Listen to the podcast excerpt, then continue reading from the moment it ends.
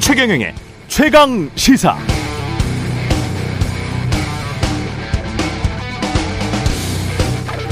네, 미국 달러가 다시 초강세 흐름을 보이고 있는데요. 먼저 왜 이런가? 원래 경제가 불안할 때 미국 달러를 제일 많이 찾기 때문이고 다 고물가인 상황에서 다른 경기 지표가 그나마 좋은 곳이 미국. 유럽도 중국도 미국보다 안 좋습니다. 그래서 미국은 계속 금리를 올릴 체력이 되지만 유럽 중국은 그 속도를 따라잡기 힘든 상황. 이건 우리도 마찬가지죠. 어떻게 마찬가지냐? 또 다르면 뭐가 다른 것인가? 이건 잠시 뒤에 뉴스 unboxing 시간에 좀 더 자세히 풀어드리도록 하겠습니다.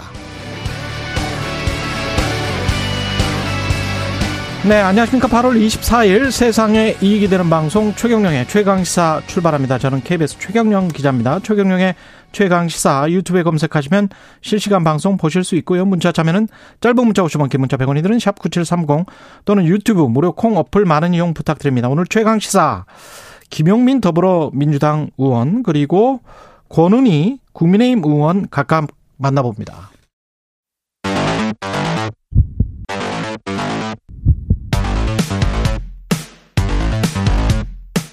오늘 아침 가장 뜨거운 뉴스 뉴스 unboxing 네 뉴스 unboxing 시작합니다. 민동기 기자 김민하 시사평론가 나와 있습니다. 안녕하십니까? 안녕하세요. 예 오프닝 이야기를 짧게 덧붙여서 말씀드려야 될 것 같은데 우리 같은 경우는 뭐 다 아시다시피 똑같이 유럽이나 중국과 비슷한 상황에 처해 있습니다만은 그래서 뭐 수입 물가 비싸지면 인플레이션 되고 인플레이션 되면 금리를 조금씩 올릴 수밖에 없고 그러면 특히 우리가 다른 점이 이제 가계빚, 자영업 굉장히 많은 것, 한계 중소기업 도산 걱정되는 그런 상황이죠. 그런데 이게 심리적으로 보면 금리를 인상하는 속도가 미국만큼 못할 것이다라는 기대감. 그러니까 그 정도밖에 안 될 것이다라는 그 기대감 때문에 자꾸 외국인 투자자들이 투자를 멈추는 거예요. 아니면 음. 돈을 뺀다든가. 음. 그리고 그런 기대감 때문에 환율이 계속 약세가 되면 또그 음. 악순환이 지속되는 그런 상황인데다가 우리가 특히 다른 점이 지금 오늘 뉴스에도 나왔지만 가계빚이 주요 선진국 중에서 최고잖아요. GDP 높습니다. 대비. 104% 정도 되지 네. 않습니까? 여기에는 전세금이 포함이 안 돼 있고 무엇보다 다른 점은 우리가 너무나 당연하게 생각하고 있는 것 중에 무엇보다 다른 게 있습니다. 그게 뭐냐면 2010년에 금융위기가 일어나고 한 1, 2년 뒤에 금융위기가 왜 일어났는지 그게 단지 미국이 금리 인상만 빨리 해서 그렇게 주택 경기가 확 꺼지면서 자산 버블이 꺼졌던 것인지 그게 아니다라고 벤 버냉키 당시 연준 의장이었던 사람이 애틀랜타 조지아에서 했던 연설문이 있거든요. 네. 근데 거기에서 분석을 해 놓은 게 2000년대 초반 중반에 미국의 은행들의 대출 행태에 관해서 네. 이야기를 해 놨어요. 그게 뭐냐면 이자를 좀 나중에 갚아도 된다. 음. 원금은 나중에 갚아도 되고 이자는 지금 현재 뭐 1, 2년 동안은 조금만 내도 된다. 뭐 이런 식의 행태가 많아져서 그런 포션 대출 형태가 많아졌다. 그래서 이게 자산 가격의 거품이 커졌다. 그런데 그게 우리는 수십 년 동안 그랬어요.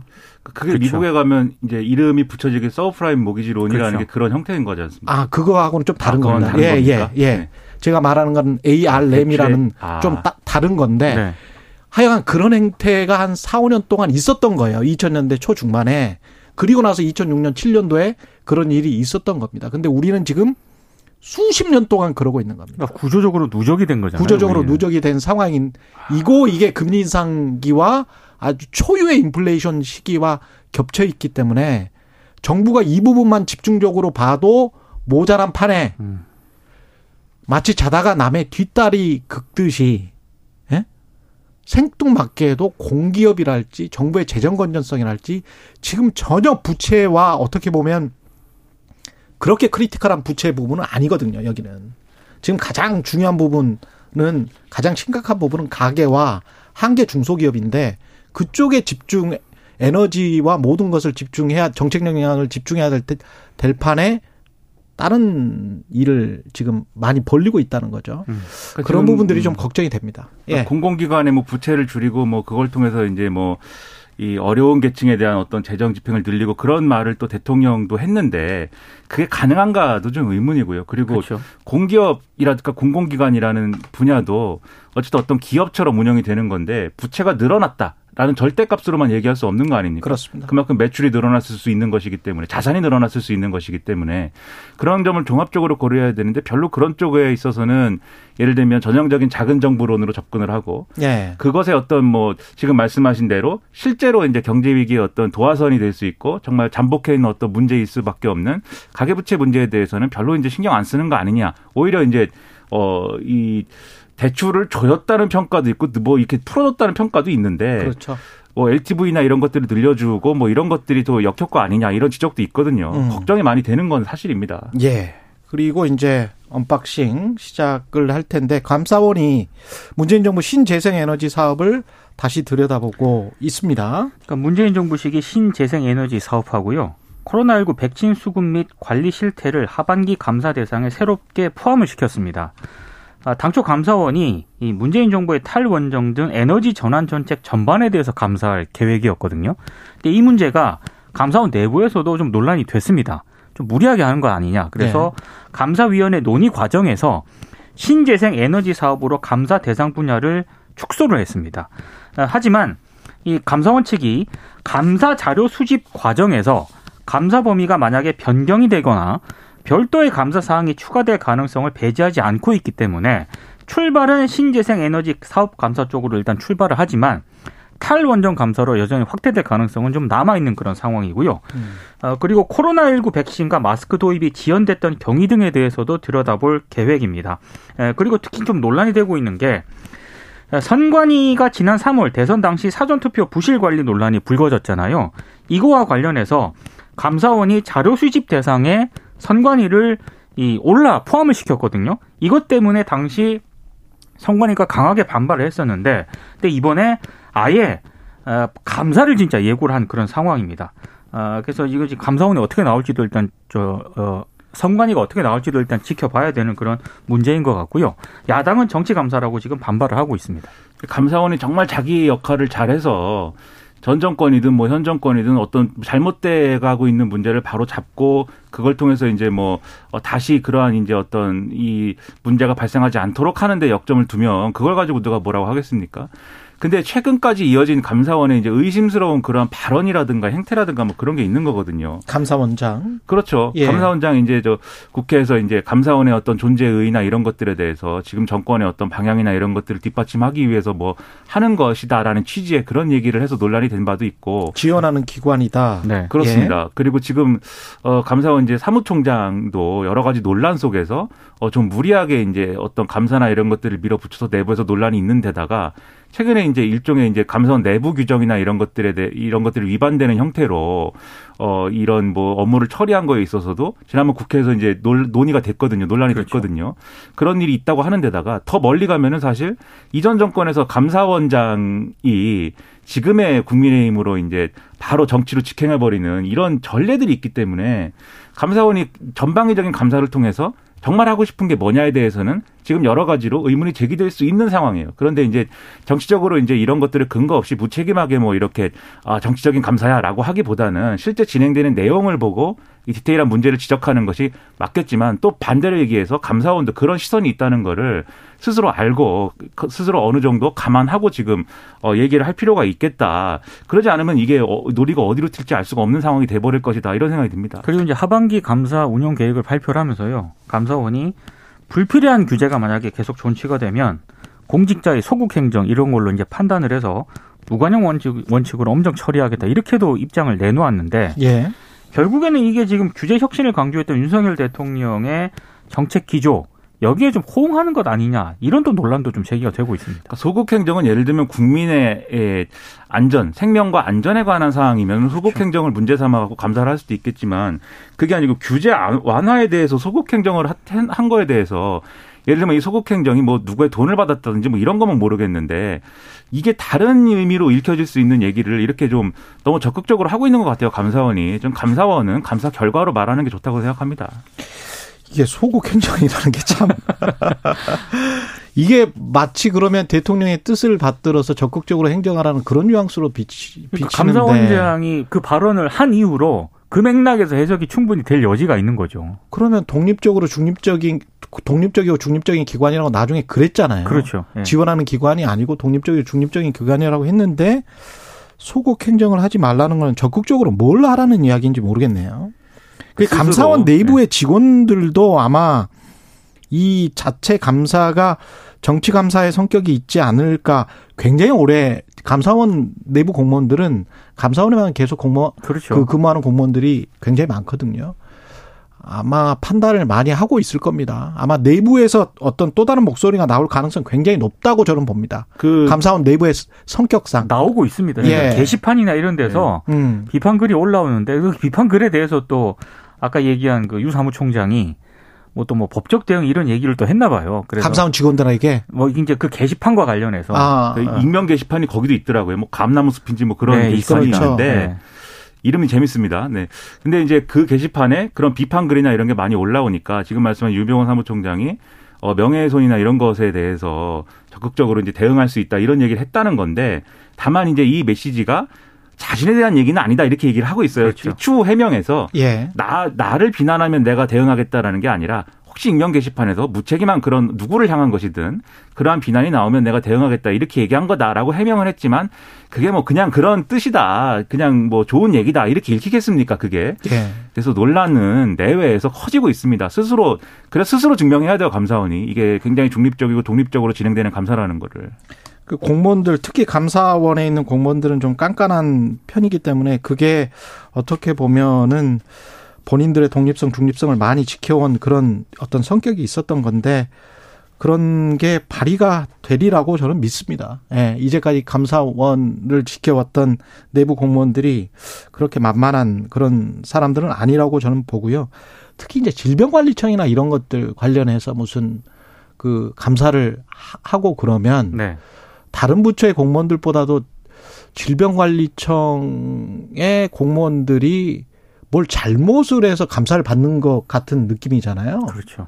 그럼 코로나19 대응과 관련해서 그 어떤 문재인 전 대통령이나 전 정부를 겨냥하고 싶은 건데 지금까지 2년 동안 정말 고생해왔던 질병관리청 공무원들 서류 내놔라 뭐 내놔라 하면서 이게 과연 모르겠습니다. 이걸로 그러니까 어떻게 공무원 사회에서 이해하고 있을지 그러니까 그건. 아닌 것 같은데. 그러니까 전 정권을 네. 겨냥한 하- 했다라고 보지 않도록 예. 신경을 써야 되는 거죠. 그러니까 감사를 하지 마라 이런 게 아니라 음. 하더라도 그쵸. 정말 문제가 되고 문제를 삼을 수밖에 없는 부분에 대해서 정밀 타겟팅을 해갖고 해야 되는 그 것이지. 다른 부처 공무원들 반발도 만만치 않을 그러니까요. 거예요. 이게 몰아가기 식으로 해서는 안 된다. 이 점을 예. 명심을 해야 됩니다.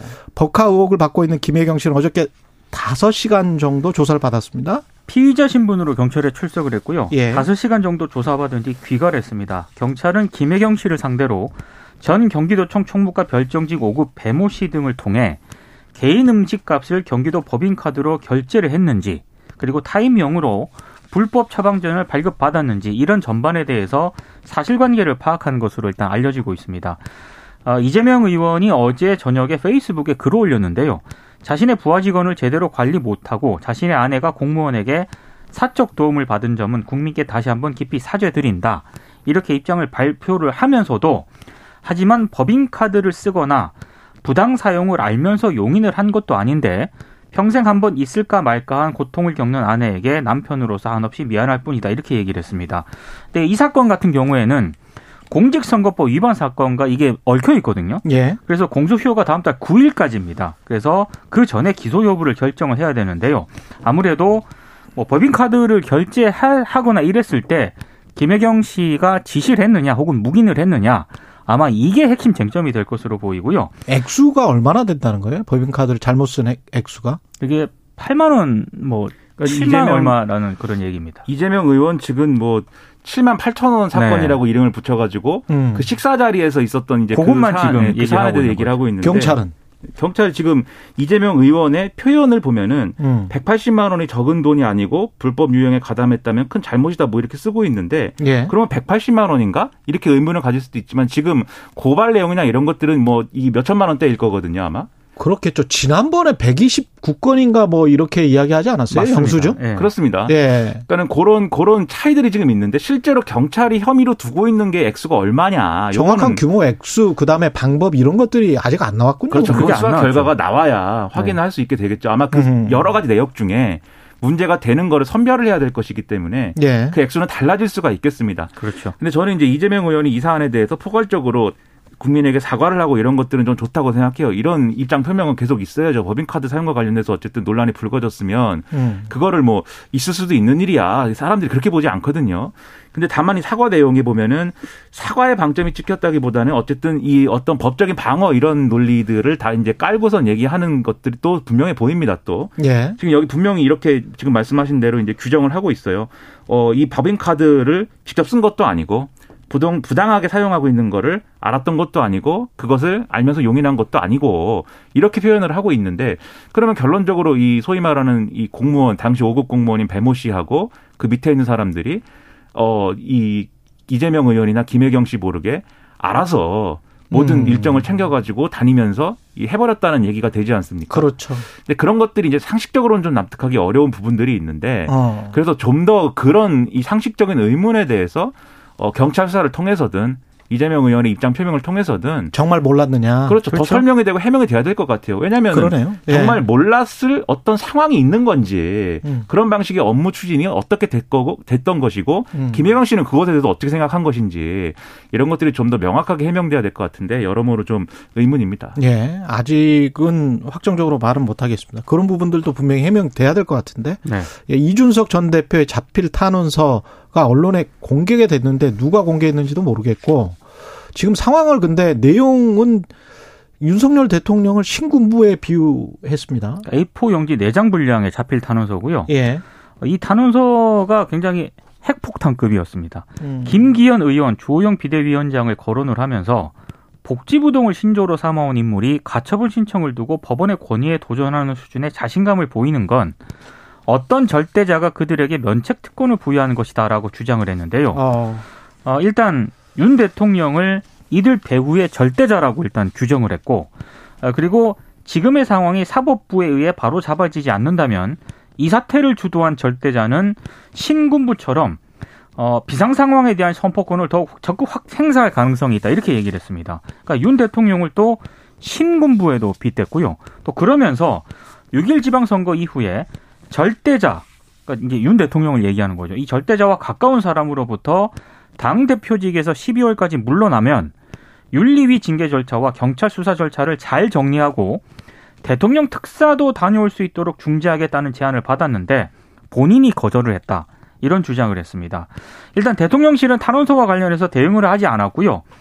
어, 일단 이름이 거론된 인물들 주호영 위원장은 이준석 전 대표가 독재자가 된 것 같다 이렇게 얘기를 했고 김기현 의원은 안전핀이 뽑힌 수류탄은 정말 위험하다고 또 비판을 했습니다. 아, 근데 좀 논란이 좀 제기될 수밖에 없는 대목은 서울 남부지법이 가처분 사건이 있지 않습니까? 예. 다음 주 이후에 결정이 날 예정이다라고 또 입장을 내놓았거든요. 음. 그러니까 빨라야 다음 주 월요일 29일에 결정이 내려지는 것이고 그 이후에까지 또 이또 가처분 결정이 미뤄질 수도 있기 가처분 때문에 결정. 네. 이 문제가 계속 논란이 좀 제기가 아니 근데 같습니다. 이준석 당 대표에 대한 그 경찰 수사는 8월 중순쯤에 나온다 그러지 않았었습니까? 지금 8월 그러게 중순 말입니다. 넘었는데. 그러게 말입니다. 예. 경찰도 판사도 바쁜가 봅니다. 근데 이제 이 문건에 여러 가지 정치적 해석이 덧붙여질 수밖에 없는 게 어. 지금 이준석 대표가 주장하는 거에 따르면 이 문건에 이제 열람용이라는 그게 이- 이 워터마크가 박혀 있다는 그렇죠. 거거든요. 예. 근데 이 열람용이라는 거는 무슨 얘기냐면은 뭐 법원 사이트나 이런 걸 통해서 이 문서가 법원에 제출된 문서를 볼 수 있는 사람이 그 시스템을 통해서 어 사실상 출력을 해서 그것을 이제 언론에 제공했다라는 얘기인 건데 그렇죠. 그 법원 사이트에서 그 이 이 재판에 제출된 문건을 볼 수 있는 것은 당사자들이잖아요. 그렇죠. 그러니까 국민의힘의 의 법률 대리인이거나 음. 이준석 대표 측이거나 둘 중 하나인 건데 이준석 대표는 지금 다 짜고 자기들이 뭔가 폭로하고 이게 다 셀프다. 뭐 어떤 자작극이다. 뭐 네. 이런 그렇죠. 이렇게 이야기하는 거잖아요. 그러니까 이준석 대표 측은 자기들은 언론에 제공한 바가 없는데 음. 이 열람용이라는 워터마크 찍혀서 나온 거는 결국 국민의힘 법률 대리인 측에서 제공한 거 아니냐 주호영 비대위 측에서 예. 그러면 그 의도는 뭐냐? 그러니까 여기 적힌 얘기들이 윤 대통령을 윤석열 대통령을 막 신군부에 비유하고 이런 것들이 국민의힘 지지층이 볼 때는 아 정말 이준석 전 대표는 나쁜 사람이다 이런 인식을 심어주는 그런 망신주기 비슷한 게 되는 거잖아요. 그렇죠. 그러니까 그런 의도를 갖고 지금 접근하는 거 아니냐 이렇게 나오고 있는 거거든요. 음. 이게 이준석 전 대표에 대한 추가 징계라든가 이런 문제하고 다 엮여가지고 이제 얘기가 이상한 대로 튈 수가 있는 상황이 돼버린 건데 그렇죠. 근데 다만 이 사안을 보면서 이준석 전 대표의 이런 표현들에 대해서는 판단 기준을 정확하게 얘기를 해야 될 것 같아요. 이준석 전 대표가 이 문건을 대외적으로 공개하거나 그걸 통해서 윤석열 대통령을 비난하거나 이런 목적으로 쓴 게 아니라 음. 자신의 법적인 방어권을 행사하기 위해서 재판부에 제출할 목적으로 탄원서를 쓴 거잖아요. 나는 이러이러한 사정이 있었다. 그렇죠. 아. 그러니까 이 가처분 신청 인용해줘야 된다. 이 논리를 하기 위해서 제출한 문건인데 이게 국민의힘 측에서 나온 문건이라고 하면 그런 성격의 문건을 이런 식으로 언론에 막 제공해가지고 이런 것들이 논란이 되게 만드는 그것이 여러모로 의문이다라는 것은 이준석 전 대표 말이 제가 볼 때는 맞는 얘기예요. 그러면 그러니까 이게 상당히 배경이 뭔지 해석이 분분할 수밖에 없는 그런 사안이 됐습니다. 제가 보기에 가장 눈에 띄는 내용은 경찰 수사를 어떻게 무마를 하고 12월에 당대표를 사퇴를 하면 뭐, 그 다음에 뭐 어떻게 해주겠다, 뭐 어떻게 해주겠다는 거였죠. 그러니까 물론 나게 되면 예. 윤리위 징계 절차라든가 예. 경찰 수사 절차를 잘 정리하고 잘 정리하고. 잘 정리한다는 얘기가 언론들의 해석은 무마시켜주겠다 이렇게 해석을 하고 있고요. 그런 다음에 대통령 특사도 다녀올 수 있도록 중지하겠다. 대통령 특사 자리를 제안을 하고. 네. 근데 경찰 수사를 무마하겠다는 식의 저 뉘앙스가 만약에 담겼다면 이거 월권 아닙니까? 그거야말로 심각한 사안이죠. 예, 심각한 사안인데. 그렇죠. 이 그러면 누가 그러면 수사를 무마해 줄 수 있는 거냐? 그렇죠. 네. 이런 게 의문이지 않습니까? 그 관련해서 JTBC가 어제 단독 보도한 거 네. 윤핵관과 경찰의 고위 간부가 만났다. 네. 그 즈음에. 그렇습니다. 그게 이제 JTBC 보도는 음. 이른바 윤핵관으로 불리는 이제 국회의원 중에 한 명이 네. 경찰 고위 간부하고 만나가지고 이 이준석 전 대표에 대한 이 수사 사안을 논의를 했다 뭐 이런 얘기인 것이고 그렇죠. 그 이전에 이른바 이제 노컷뉴스가 보도한 사안도 있어요. 그 이준석 전 대표가 링크를 해가지고 소개한 그 기사 내용은 뭐냐면, 그러니까 이 경찰 출신의 윤핵관으로 분류되는 뭐 국회의원이 어 이 경찰 수사가 잘 이루어지지 않는 거에 대해서 뒤에서 계속해서 경찰 수사를 해라 기소하는 음. 방향으로 해라라고 나름의 압력을 행사하고 있기 때문에 지금 공소시효나 이런 것들 때문에 경찰 수사가 진도가 잘 안 나가고 있는 건데 예. 그럼에도 이 수사를 계속 붙들고 있는 이유가 그런 정치적 맥락에 있다라고 보도한 내용도 있거든요. 음. 그러니까 이 부분에 대해서 계속해서 경찰 출신의 윤핵관 국회의원 뭐 이렇게 얘기가 나오고 있는 공통 분모가 형성이 되는 거죠. 예. 이분을 인터뷰를 해야 됩니다. 최경영의 최강시사가. 추진해 보도록 하겠습니다. 예. 야당은 지금 특검한다는 것이고 특검과 관련된 이야기도 좀 해야 되는데 뒤에 또 저 김용민 의원 나오고 그러니까요. 그때 또 물어보도록 하겠습니다. 여기까지 하겠습니다. 뉴스 언박싱 민동기 기자 김민아 평론가였습니다. 고맙습니다. 고맙습니다. KBS 1라디오 최경영의 최강시사 듣고 계신 지금 시각 7시 43분입니다.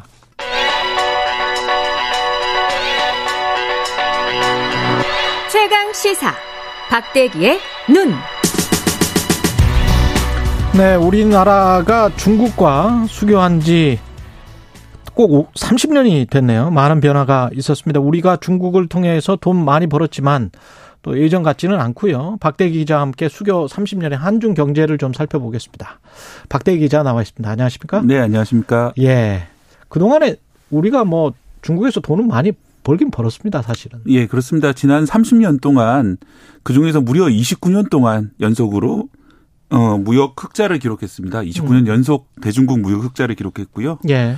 누적으로 따져보면 7천억 달러 정도 뉴- 무역 흑자입니다. 우리나라 돈으로 940조 원 정도의 흑자를 중국에서 거뒀습니다. 30년간. 29년 연속 무역 수지 흑자면 정말 대단하군요. 예, 그렇습니다. 예. 매달 아니, 매년 30조 원 정도를 중국에서 흑자로 거둬왔다는 그런 이야기인데 음. 예, 수출 규모를 보면은 1991년 그 그러니까 한중 수교 직전에 10억 달러 정도 수출했었는데요. 예. 지난해는 1,630억 달러. 허. 그러니까 163배 예. 증가할 정도 이렇게 늘었고요. 우리가 수출 규모 자체가 한 6천억 달러 정도 될 텐데. 네, 한 25% 정도 예. 이상을 이제 중국이 차지하고 있고 뭐 압도적으로 1위 국가가 중국입니다. 예, 많은 분들이 한강의 기적이라고 이제 얘기를 많이 하는데 1990년대까지 이제 한강의 기적이었다면은 사실은 2000년대 초반부터 현재까지의 그 또 한 번의 그 중진국에서 선진국으로 도약하는 기간이 있었잖아요. 예. 예, 그런 동안은 사실은 이제 중국 쪽 수출을 통해서 많이 도약을 했던 거죠, 우리나라가. 서해의 기적이네요. 네, 그렇게 볼 수 있을 것 같습니다. 예. 예, 사실은 원래 그 타이완, 현재의 타이완, 원래 중화민국하고 우리나라는 인연이 깊죠. 그렇죠. 우리나라 상해 임시정부 시절부터 그 중화민국이 많이 지원을 해줬잖아요. 장제스. 네. 예. 그런데 이제 1992년에 그 중화민국과 단교를 하고 음. 중국과 손을 잡는 과- 과정에서는 어, 남북한 대치하고 있는 현실이라든지 여러 가지 정치적 고려도 있었지만은 결국은 이제 경제적인 하나의 선택이었고 뭐 물론 외국도 마찬가지 선택했습니다만 그런 훨씬 이전에 했죠, 우리보다. 네, 예. 미국은 이제 70년대부터 했었는데 음. 결국은 그런 기회를 잘 살려가지고 경제적으로는 커다란 이익을 본 건 사실인 것 같습니다. 예. 지금은 어떻습니까? 어, 최근에 좀 분위기가 많이 달라졌다 얘기가 나오고 있는데요. 이 단적인 예가 올해 5월부터 시작되고 있는 대중국 무역 적자입니다. 에, 4월까지만 해도 무역 흑자가 계속 이어지고 있었는데 5월 달에 11억 달러 적자가 나고 6월 달에는 12억 달러 적자, 그다음에 7월 이달 8월 20일까지도 계속 적자가 나고 있는 상황이거든요. 음. 이게 수교하고 30년 만에 처음 있는 일입니다. 넉 달 연속 적자가요. 예. 예, 이제 단기적으로는 상해에서 최근에 그 코로나 때문에 상해 봉쇄를 했잖아요. 그런 것처럼 중국 곳곳에서 공장 봉쇄를 하고 또 겨- 중국 경제 성장률이 지난해 8.1% 정도였는데 2분기는 0.5% 성장을 할 정도로 중국 경제 봉쇄가 심각하다 보니까 우리나라가 중국이 수출을 못해서 그렇다. 이게 이제 단기적인 이유인데 이유고.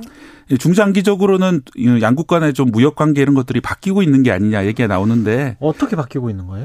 2013년에 사실은 우리나라가 대중국 무역 흑자가 가장 많았습니다. 600억 달러 넘었는데요. 예. 그 이후로 계속 9년째 내리막길을 걸어가고 음. 있는데 우선 한 가지는 이제 애국 소비가 있습니다. 중국 사람들이 애국 소비라는 것을 많이 하고 있는데 우리나라가 뭐 일본산을 거부하는 것처럼 중국도 그 외국산을 좀 거부를 하고 예. 자국 제품을 사자 이런 것들을 많이 하고 있습니다. 그게 이제 거, 거차오라고 부르거든요. 고차오. 예. 네. 그러니까 중국 나라 국자의 거에다가 조류라고 음. 할때 이제 조자를 써가지고 거차오라고 부르는데 특히 젊은 세대가 우리, 그런 우리로 치면 국조고 네. 옛날에 국풍 80일이라고 있었는데. 저도 그 생각이 딱 나더라고요. 그래서 어떤 사회가 어떤 단계가 예. 되면은 좀 그런 어떤 민족주의적인 그런 그렇죠. 그 정치인들이 많이 일으키는 것 같습니다. 80년대 초반 같은 네. 그런 느낌이군요. 예. 그래서 그런 외국 소비를 통해서 이뭐 패션 브랜드라든지 화장품 브랜드 더 이상 외국산보다는 예, 특히 한국산보다는 예, 중국 고유의 그런 디자인이라든지 문양 화려한 색깔 이런 것들을 더 선호하는 그런 경향을 젊은이들 보이고 있거든요. 음. 그게 하나의 원인이 되고 있습니다. 그 실제로 어떤 업계, 특히 이제 화장품 업계가 타격이 크다고 하는데. 네, LG 생활건강은 뭐 이렇게 대표적인 화장품 국내 업체인데 그렇죠. 중국에서 엄청난 서- 성공을 거뒀었는데 또 뭐 주당 100만 원이 넘어가면서 정말 황제주였거든요. 황제주였죠. 그런데 지금 상당히 힘들어요. 그 중국 뭐에서 거두는 이익이 뭐 반토막 나는 그런 상황이라서 뚝 떨어져 있는 상황이고. 아모레 퍼시픽도 네. 중국에서 잘 나가지 않았습니까? 네. 그런데 좀 힘든 그런 상황이고. 아모레 퍼시픽도 마찬가지고. 네, 다만 이런 상황에서도 코스맥스 같이 이렇게 음. 중국 중국 제품들의 생산을 대행해 주는 음. 그런 우리나라 회사들이 몇 군데가 있거든요. 예. 그런 회사들은 나름대로 선방을 하고 있는데 이런 회사들이 자기 브랜드를 가진 것보다는 다른 회사 제품을 갖다 대, 대행해 주는 것이기 때문에 음. 아무래도 좀 영향력은 떨어지죠. 현대차나 삼성전자 같은 대표적인 네. 대기업들은 어떻습니까? 스마트폰에서 원래 삼성전자가 중국 시장 1위까지 차지했었는데 지금 그랬었죠. 1% 정도밖에 안 되는 점유율이 예 아주 미미한 그런 상황이고 뭐 베이징 현대차도 비슷한 상황이죠. 어, 롯데 이마트 이런 유통업체들도 중국에 많이 진출했었는데 사드 뭐 이런 역풍 같은 걸 맞으면서 어, 유통업체들도 대부분 중국에서 철수한 상황이고요. 이 브랜드 이미지만 내려간 게 아니라 기술력 자체도 중국이 많이 성장을 했습니다. 오포나 비보 같은 스마트폰을 중국 사람들이 이제 삼성보다 더 선호를 하고 있는 것이고요. 음. 어, 전통적인 분업 구조도 많이 바뀌고 있는데 대표적인 게 LCD 산업입니다. 예. 예, 과거에는 우리나라 LCD를 중국이 수입해 가지고 뭐 최종 생산품을 중국에서 제조를 하는 이런 식으로 그랬죠. 됐었는데 어, 중국 정부가 엄청난 지원을 LCD 업체들에 했거든요. 예. 예를 들어서 한 80% 정도 공장 건설 비용을 지방 정부라든지 은행에서 대출해 주는 조건으로 음. 공장을 많이 짓고 하면서 결국은 저가 공세 때문에 우리나라 뭐 삼성, LG 이런 LCD 업체들이 아예 사업을 접거나 아니면 축소하는 그런 상황까지 이르렀습니다. 그래서 과거에는 우리나라 중간재나 그런 장비를 가지고 중국에서 많이 제조를 하는 그런 식의 분업이 가능했는데 음. 지금은 중국이 스스로 제조업을 내재화하면서 더 이상 분업이 힘들어진 그런 사, 상황까지 왔습니다. LCD 같은 경우도 우리가 OLED나 뭐 조금 더 격차가 있는 기술로 발전을 하고 네, 그쪽으로 이제. 상위 쪽으로 가고 중국은 계속 이제 LCD를 차지하고 뭐 이런 상 앞으로는 그렇게 기술 격차를 계속 벌리는 수밖에 없겠습니다. 예, 결국은 그런 기술 격차를 벌릴 수밖에 없는데 예. 문제는 뭐 중국도 가만히 있는 것이 아니라서 올레드도 마찬가지로 중국도 많이 따라오고 있고요. 그렇죠. 뭐 그런 격차를 벌릴 수 있는 산업 자체가 많이 줄어들고 있다는 점이 좀 문제가 있습니다. 지금 뭐 유일한 예외가 반도체 정도입니까? 그러면? 네, 그렇습니다. 이제 반도체 같은 경우는 미국이 중국으로 이그 반도체 기술 수출을 막고 있기 때문에 그렇죠. 그나마 격차가 유지가 되고 있고요.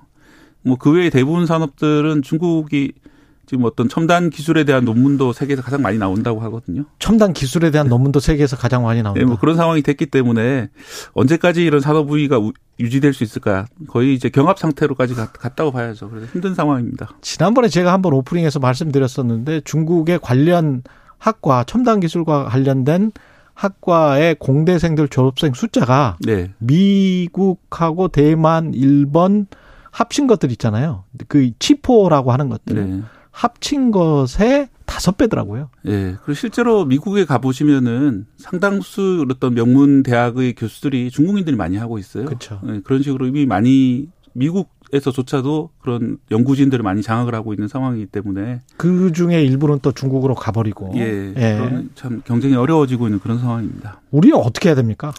일단은 뭐 말씀하셨던 것처럼 기술 격차 계속 낼 수 있도록 음. 뭐 최대한 노력을 해야 될 것이고요. 어, 둘째는 이제 확실한 브랜드 파워가 필요하다 얘기가 나오고 있는데 브랜드 파워. 우리나라가 중국 화장품 시장에서 1위에서 내려왔는데 그럼 어떤 나라들이 1위를 하고 있냐고 하면 일본하고 프랑스거든요. 일본, 프랑스. 예, 이 나라들은 어, 중국뿐 아니라 뭐 뭐 전 세계적으로 그렇죠, 이제 그렇죠. 프랑- 그 예. 화장품 산업에서 앞서 나가고 있던 국가들이기 때문에 음. 결국은 이제 중국 시장 말고 다른 시장에서 충분하게 명성을 올린다면은 예, 중국 시장에서도 그런 이제 그 럭셔리 브랜드 하나로 받아들일 수 있다. 명품이 돼야 되겠네. 결국 그런 상황. 예, 명품이 예, 돼야 되겠어요. 됐습니다. 예. 어 이제 최근에 이제 미국이 미국산 전기차에 대해서만 보조금을 준다고 그러잖아요. 그렇죠. 뭐 그런 식으로 이제 세계가 갈수록 블록화되고 있고 다시 음. 동서 냉전 시대로 돌아가고 있기 때문에 참 어려워지는 것 같습니다. 수출하기가. 여기까지 듣겠습니다. 지금까지 박대기의 눈 KBS 박대기 기자였습니다. 고맙습니다. 감사합니다.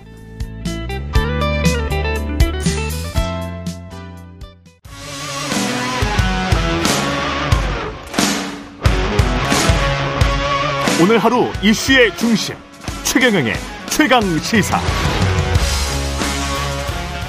네, 더불어민주당 의원 10명과 민영배 무소속 의원이죠. 이른바 김건희 특별법을 공동 발의했습니다. 국민의힘은 정치 공세다 즉각 반발에 나섰고요. 김건희 특별법을 특검법을 대표 발의한 김용민 더불어민주당 의원 연결해 있습니다. 안녕하세요. 네, 안녕하세요. 니- 김영민입니다. 예, 김건희 특검 특검법 대표 발의하셨는데 어떤 관련 의혹들 좀 정리를 해 주시고 왜 특검을 해야 되는지 이유도 좀 설명을 해 주십시오. 네. 일단 관련 의혹은 총 다섯 가지예요. 예. 어, 그 도이치모터스 주가 조작 사건 그 의혹이 있었고요. 예. 그다음에 학력과 경력 그 위, 위조해서 어, 그 허위 작성해서 아, 취업했던 것 그리고 그 코바나 컨텐츠의 뇌물성 후원금 수수 의혹이 제기되고 있었는데 여기에 이것도 어, 수사 대상에 포함돼야 된다라는 입장이고요. 예. 최근에 불거지고 있는 대통령 공관 인테리어 수의 계약과 어떤 특혜 시비 이 부분과 그다음에 민간인이 대통령 인사비서관의 배우자가 해외 순방 동행해서 국가기밀 유출했다라는 의혹이 제기되고 있는데 이 다섯 가지에 대해서 아, 특검의 수사 범위로 어, 포함시켰습니다. 아, 그 신모 씨 말씀하시는 거죠? 스페인. 네네. 예. 이게 그 특검을 해야 되는 이유는 뭡니까? 기존 검찰에서는 수사를 네. 못하는 상황인가요? 사실 이제 특검이라는 게 제도 자체가 현재 수사기관이 수사를 제대로 하지 않고 있거나 수사, 수사기관이 제대로 수사하기 어려운 상황이 발생했을 때 를 전제로 특검이 그 도입되고 있는데 예. 지금이 딱 거기에 맞는 상황입니다. 사실은 지금 두 가지가 다 포함된다고 봐야죠.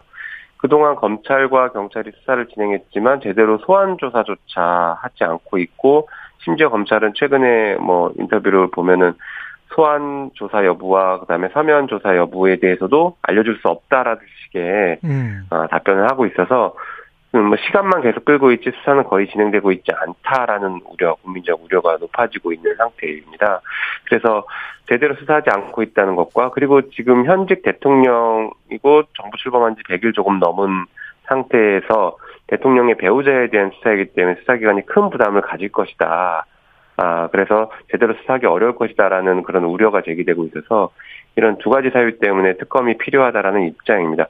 한편 보시면 아시겠지만 지금까지 수사의 흐름이나 내용들이 봐주기 수사를 하는 것 아니냐, 면죄부를 주려는 것 아- 아니냐라는 그런 의구심들이 계속 증폭되고 있어요. 음. 그리고 어제 좀 추가로 어, 제기된 의혹 중에 하나가 이준석 전 당대표의 탄원서에 들어가 있는 내용이긴 했는데 예. 소위 윤핵관이라는 사람들이 경찰 수사에 사실상 개입해서 수사를 어, 마음대로 하고 어 그걸 통해서 이준석 대표에게 어떤 제안을 하려고 했다 이런 취지의 내용들이 들어 있습니다. 그렇죠. 예, 예. 이런 것들을 보면은 지금 정부에서 수사가 공정하게 제대로 이루어질 것이다라고 믿을 국민은 이제 아무도 없지 않을까 이런 상황이 되었다라고 볼 수 있을 것 같습니다.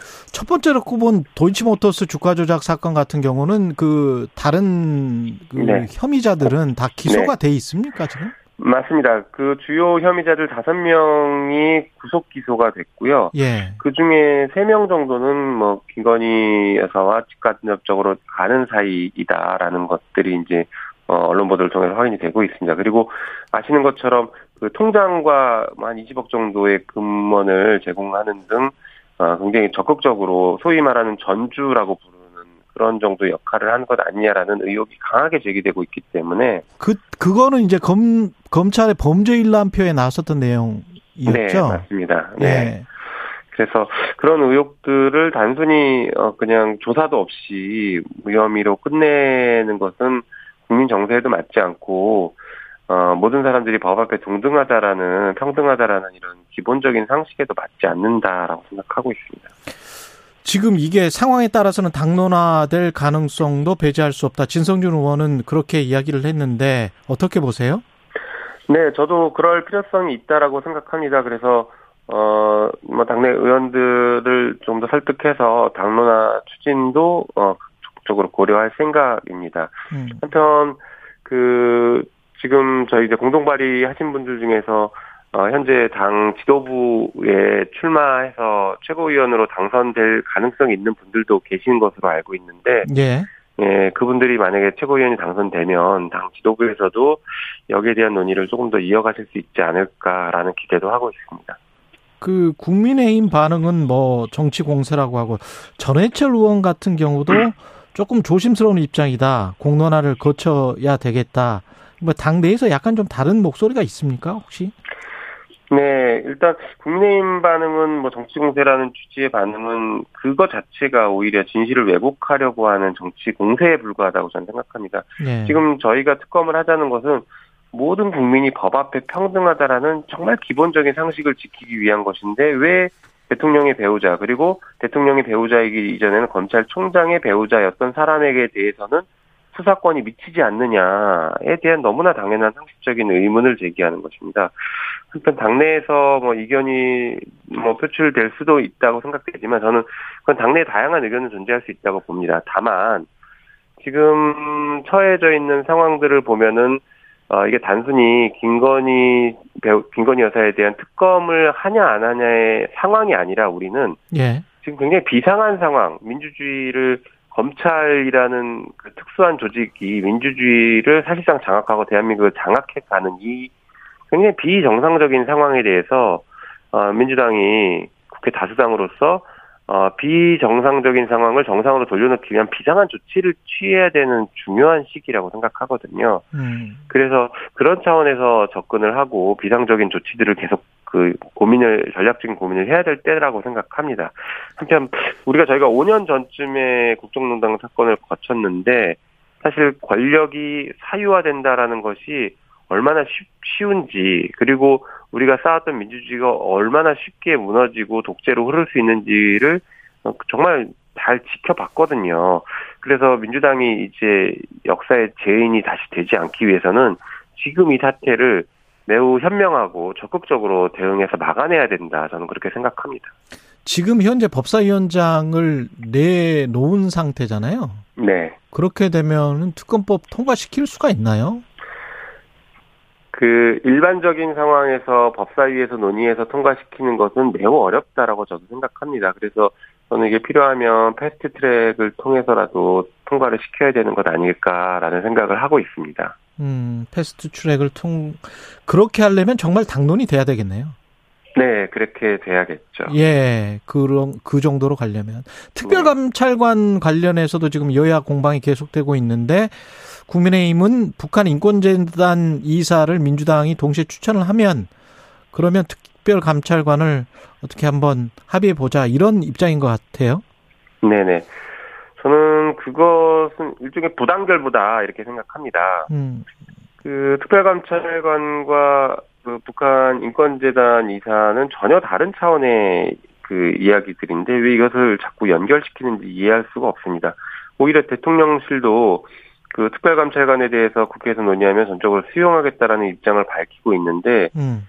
어, 대통령실에서도 밝히 그 내걸지 않은 조건을 왜 국민의힘이 내걸면서 특별감찰관을 방해하느냐 이 부분은 좀 이해하기 어렵습니다. 음. 아, 국민의힘 그 반응 중에 좀 구체적인 반응이 권성동 의원이 특검법 관련해서 민주당의 김혜경 씨 수사 물타기, 민주당의 도착, 도착증적 행태, 민주당 극단주의자 모임인 철험회가 주도했다.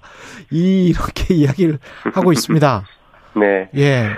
네, 그 반응은 오히려 철험에 대한 도착증이 심한 것 아닐까 싶습니다. 철험에 대한 도, 도착증이 네. 심하다. 맞습니다. 굉장히 예. 상식적인 얘기를 하고 있는 것이죠. 법 앞에 평등이라는 지극히 상식을 저희는 계속 얘기하고 있는데 왜 검찰총장 후보자, 검찰총장이었던 사람의 배우자는 처벌받지 않느냐. 특히 검찰총장이었을 당시에 어, 장모와 배우자에 대한 변호 문건을 대검에서 작성했습니다.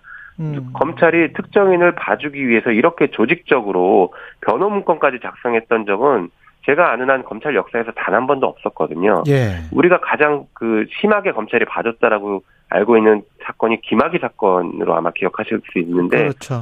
김학의 사건에서조차 이렇게 대검이 변호 문건까지 작성해서 봐주게 하지 않았거든요. 음. 그리고 거기서 그치지 않았습니다. 이 사건들에 대해서 계속 문제 제기하는 사람들을 처벌하기 위해서 대검이 고발장을 작성해서 국민의힘에게 전달해주고 고발 사주까지 했습니다. 예. 이렇게 검찰이 어떻게든 막아보려고 했던 엄청난 사건이었고 권한을 적극적으로 남용했던 사건인데 왜 이 사건에 대해서 수사를 특검을 통해 수사하자는 것을 그렇게 이상하게 반응하는지 저는 이해할 수가 없습니다.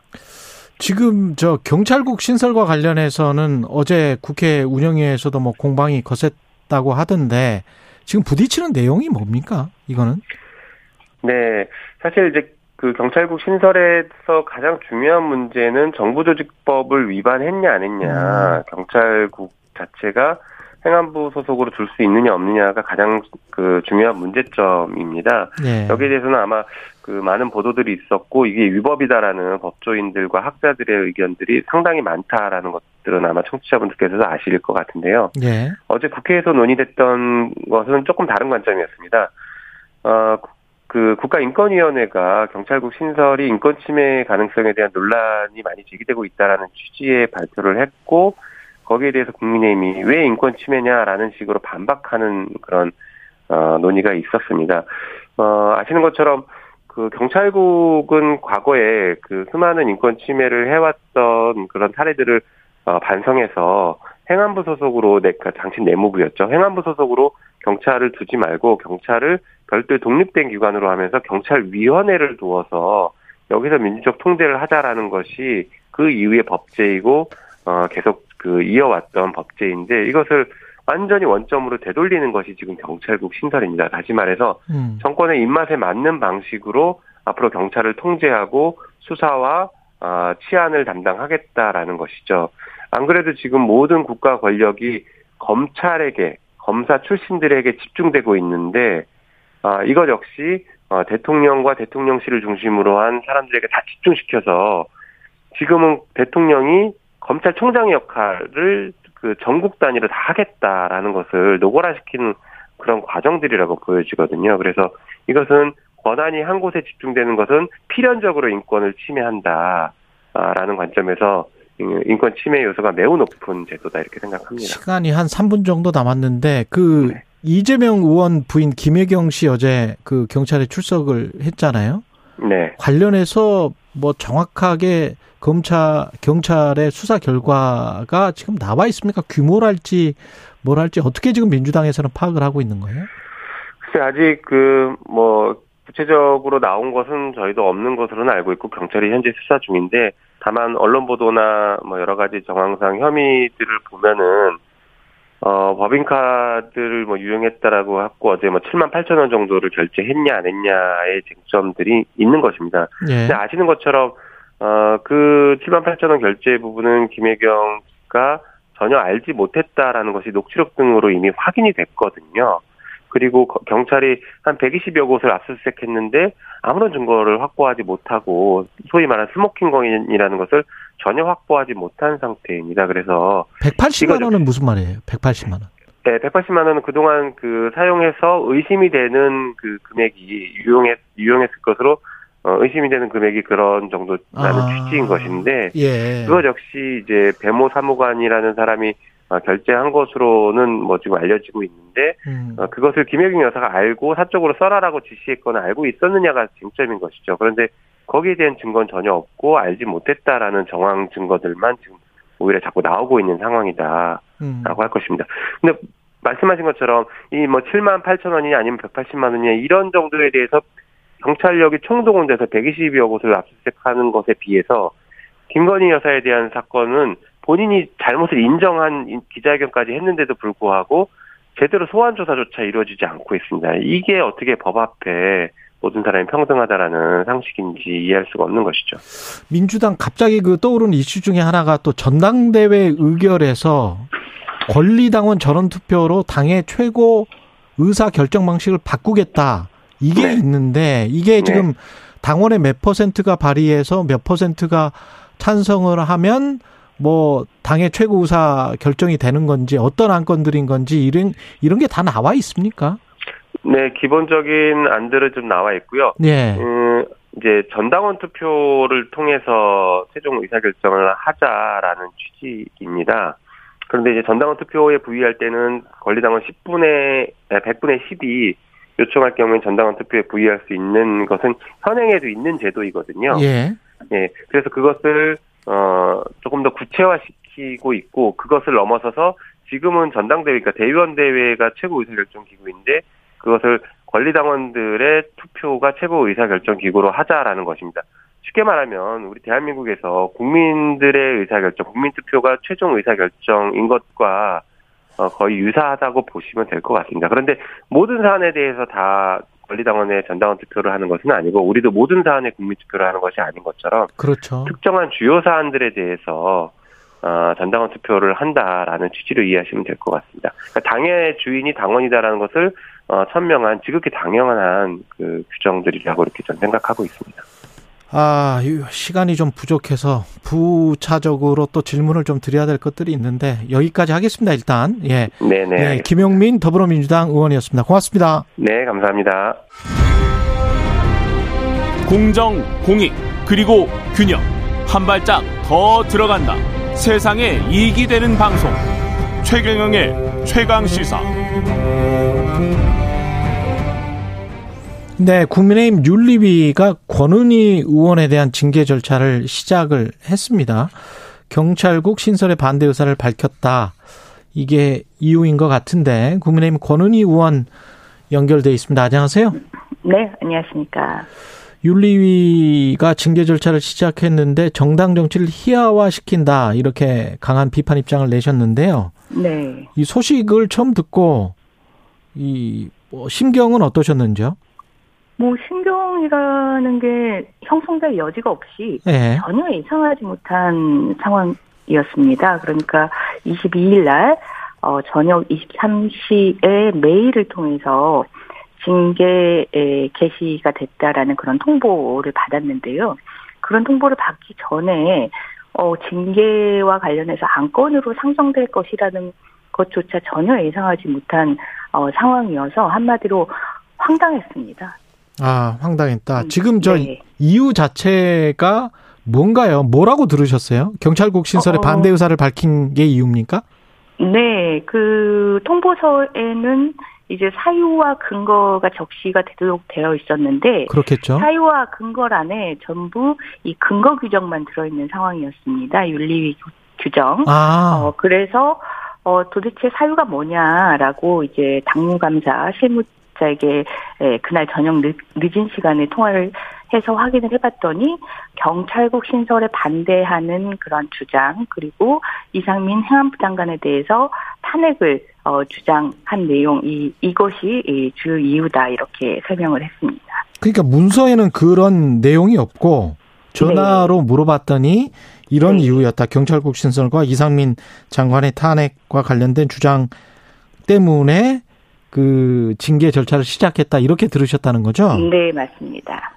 경찰국 신설과 이상민 장관 탄핵과 관련해서 뭐라고 하셨어요? 음, 일단은 경찰국과 관련해서는 지금 현행 정부 조직 법 34조, 예. 어, 그 행안부 장관의 소관 업무에 치안 사무가 없음에도 불구하고, 음. 어, 그러한 정부조직법 규정에 반해서 이상민 행안부 장관이 행안부 장관 소속하에 경찰국을 설치하고 어, 주요 어, 권한 중에 인사권을 행사해서 경찰을 장악하려는 이러한 움직임에 대해서 헌법에 위반되고 그리고 법률에 위반된다라는 그러한 주장들을 했고요. 예. 위헌 위법의 권한을 행사한 이상민 행안부 장관은 어, 헌법이 정한 이 탄핵소추의 사유에 해당이 된다라는 그런 주장을 했습니다. 법률가 시기도 해서 어떤 그 논리를 가진 물론 이제 반대하는 반대 의견을 가지신 의원들도 네. 당 내에서는 많으시겠지만 네. 이게 해당 행위에 해당될까요? 이거는 뭐 해당 행위와 관련해서는 그 해당 행위의 판단 주체가 누구냐, 판단 기준이 누구냐라고 어, 했을 때 주체에 따라서 해당 행위에 판, 해당한다라고 판단하는 사람들이 다 아, 다를 겁니다. 판단이 음. 다를 건데 명확하게 해당 행위 인지 그리고 해당 행위의 기준에 해당하는지는 사실 국민의 국민의 인식에 다 비추어 봐서 어 그런 부분들이 이 그렇게 보여진다라는 그런 어 중요한 기준이 있는데요. 예. 이거는 그 윤리위가 판단할 만한 그런 징계 사유가 아닙니다. 징계 사유라고 한다는 거는 반윤리 부도덕 같은 어 그러한 부분들에 대한 그 판단이고 이 경찰국 신설과 관련해서는 국회의원의 예, 국회에서의 활동으로서 입법권을 행사하고 그리고 행정부를 견제하는 그런 본연의 역할에서 어, 나오는 입장이고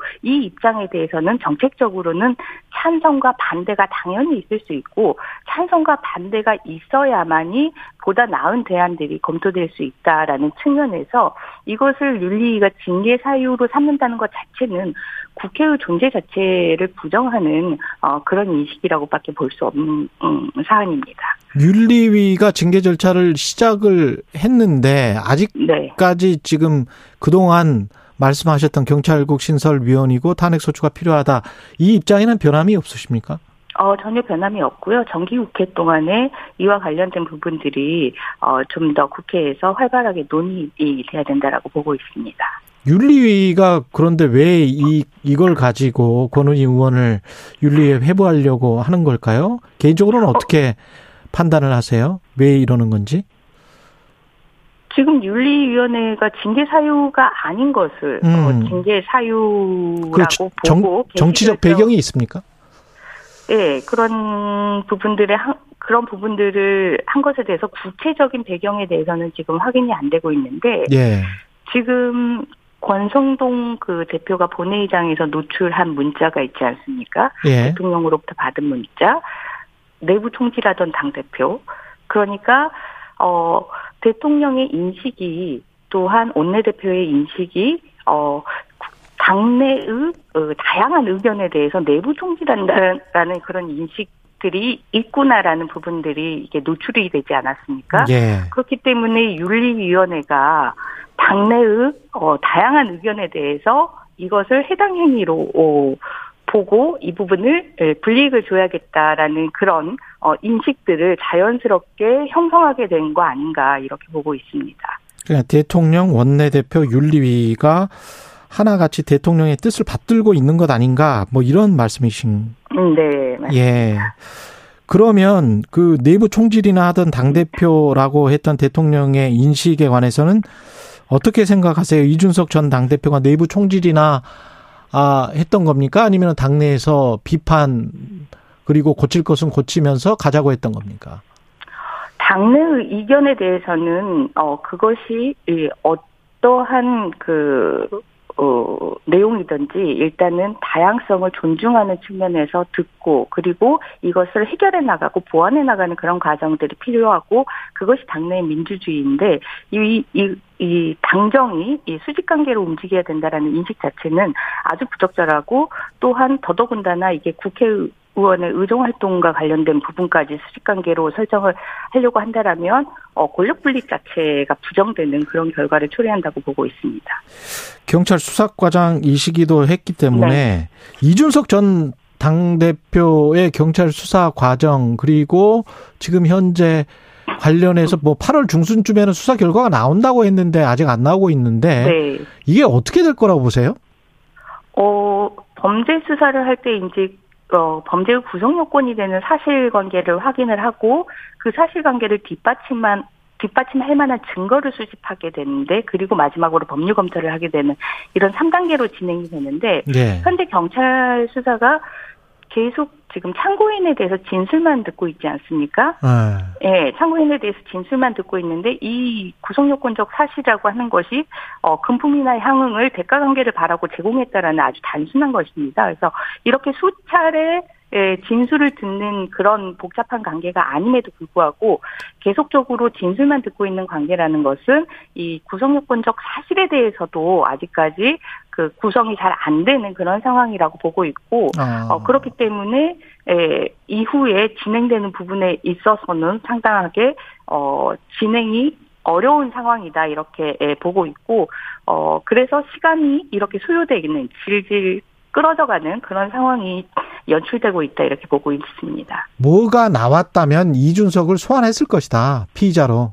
음, 단순 당연히 소환하고 소환하기 전에 예. 이 대가 관계 부분이 있기 때문에 이런 대가 관계를 받을 만한 지위와 권한이 있었느냐 에 대한 그 주변 수사를 하게 되는데요. 주변인 수사도 전혀 없다라는 것 자체가 음. 이 가장 기본적인 이 범죄 요건 사실인 대가 관계와 금품 향응 제공 사실 이 부분 자체가 구성이 잘 안 되고 있는 상황이다 이렇게 보고 있습니다. 그 관련해서 JTBC에서 이른바 윤핵관의 인사가 뭐 경찰의 고위 간부를 만났다. 그것도 어떤 여권의 의원을 통해서 만났다. 뭐 이런 이야기가 나오고 있습니다. 이런 보도가 나왔는데 JTBC 보도. 그리고 그 이준석 전 당대표의 탄원서에도 비슷한 내용이 있잖아요. 네. 뭐 12월까지 그만두게 되면 뭐 사표를 내면 뭐 특사로 보내주고 경찰 수사는 뭐 무마시킬 것처럼 그런 이게 그게 가능한 건가요? 일단 경찰 수사가 뭐 무마되고 뭐 이렇게 만나서 뭘 다시 만들고 이런 게 가능합니까? 어, 일단 경찰에서 범죄와 관련해서 어, 수사 아, 단서를 포착하고 증거를 수집하고 범죄 혐의점을 포착하게 되면 그런 부분들이 무마가 되기라는 기대를 하지 않은 것이 좋지만 지금 이 사안에 대한 경찰 수사 자체가 어, 진행되지 않고 있는 그런 상황 아니겠습니까? 예. 어, 단서 포착이나 범죄 사실 구성이 어, 안 되고 있는 그런 상황으로 보여지기 때문에 그런 상황 하에서 이런 무마, 무마라는 이런 그 뒷얘기들이 예, 나올 수 있다 이렇게 예, 평가가 되고 있습니다. 그렇군요. 그리고 한 두 가지만 더 여, 여쭤볼게요. 그 네. 관련 윤석열 대통령과 관련해서는 장소적으로는 용산 시대인데 실질적으로는 경복궁 시대가 됐다. 이렇게 네. 비판을 하셨거든요. 이게 네. 어떤 왕처럼 됐다 이런 말인가요? 어, 수직적 관계를 당정 간에 설정하려고 한다라는 부분에 대한 비판인데요. 예. 예, 정부와 국회는 어, 같은 당의 출신이라고 하더라도 명백히 헌법이 이, 나와 있는 그런 권력 분립의 관계, 서로 견제해야 되는 관계이고 그것이 가장 우선시되는 의무인데 그래서 대등하게 예, 서로를 견제하고 어, 토론해야 되는 그런 관계인데 어, 이 정부가 대통령이 생각하는 인식과 다른 인식을 에, 국회가 여당 의원이 가지고 있다면 여당 소속 정치인이 가지고 있다면 이것은 내부 총질에 불과한 것이다라고 하는 인식은 완벽하게 종속적인 관계 설정을 하려는 것이고 종속적인 음. 관계 설정이 어 예전에 그 왕과 신하의 관계의 그런 부분들이다라는 음, 표현으로 경복궁 시대라는 말을 썼습니다. 예. 윤리 가서 어떤 말씀을 하시고 어떻게 소명하고 나오실 건지 마지막으로 말씀 부탁드리겠습니다.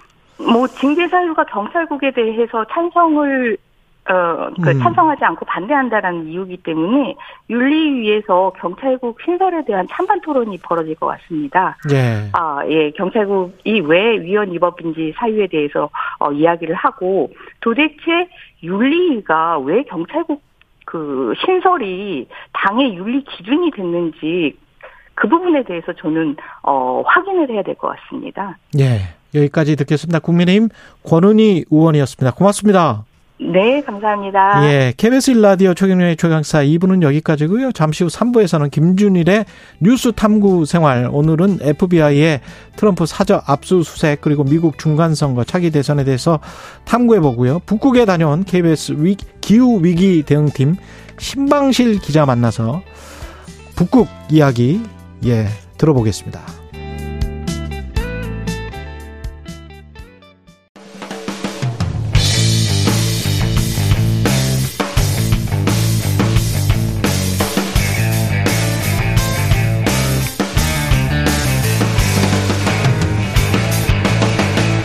최경영의 최강 시사.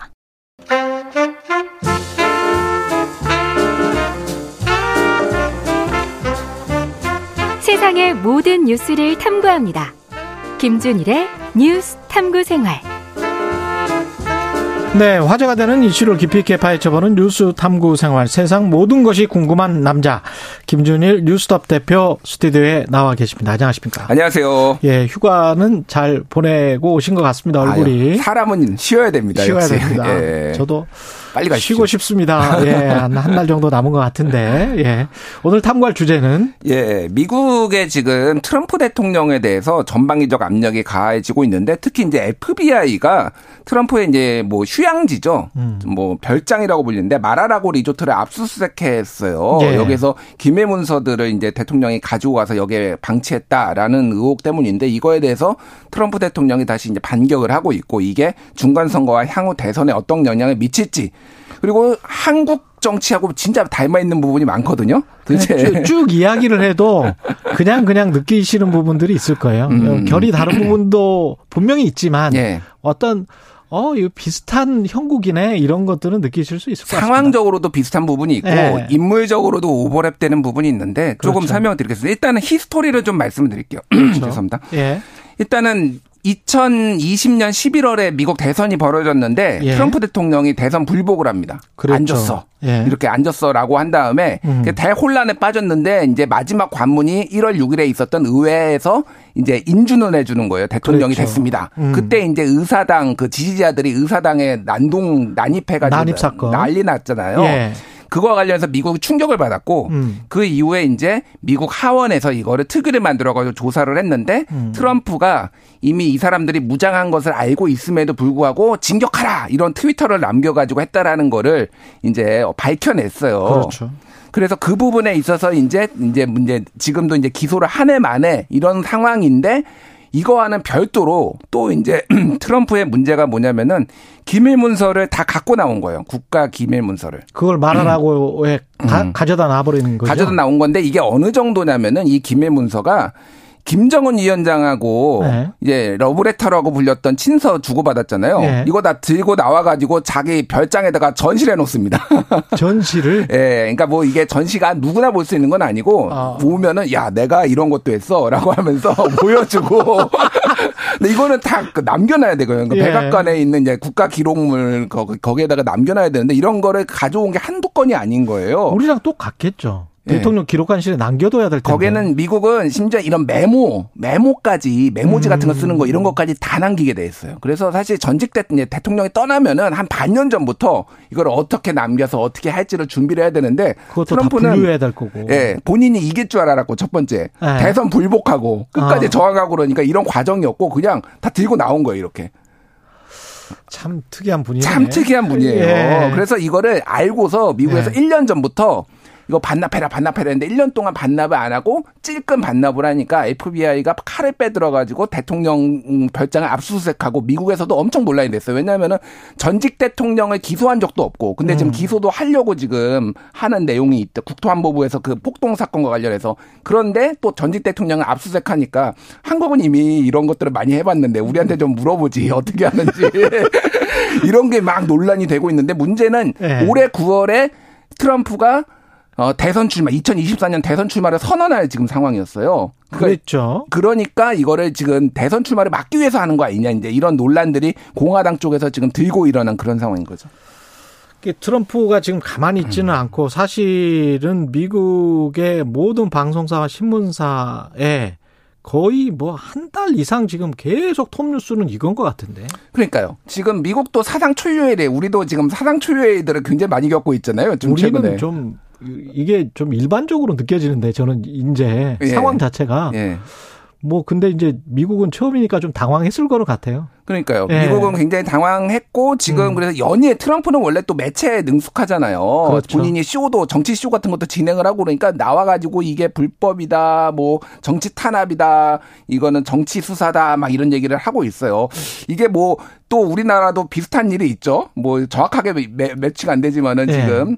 뭐 야당 정치인이 수사를 받고 정치 탄압이다 이제 주장하고 있는 뭐 그렇죠. 얼마나 유사성 있는지 모르겠으나 예. 이런 상황입니다. 결, 결은 말은 다른 사건이고. 결은 많이 다르지만 어쨌든 이거는 사실은 굉장히 큰 사건입니다. 방첩법 위반인데다가 방첩법 위반이에요. 근데 이게 지금 사법방해. 미국에서 얼마나 네. 심각한 얘기냐면은 지금 트럼프가 가져오고 나온 게 어디까지인지는 아직 FBI에서 확인을 안 해줬는데 음. 지금 핵무기 제조법도 들고 나왔다 이런 보도가 나왔어요.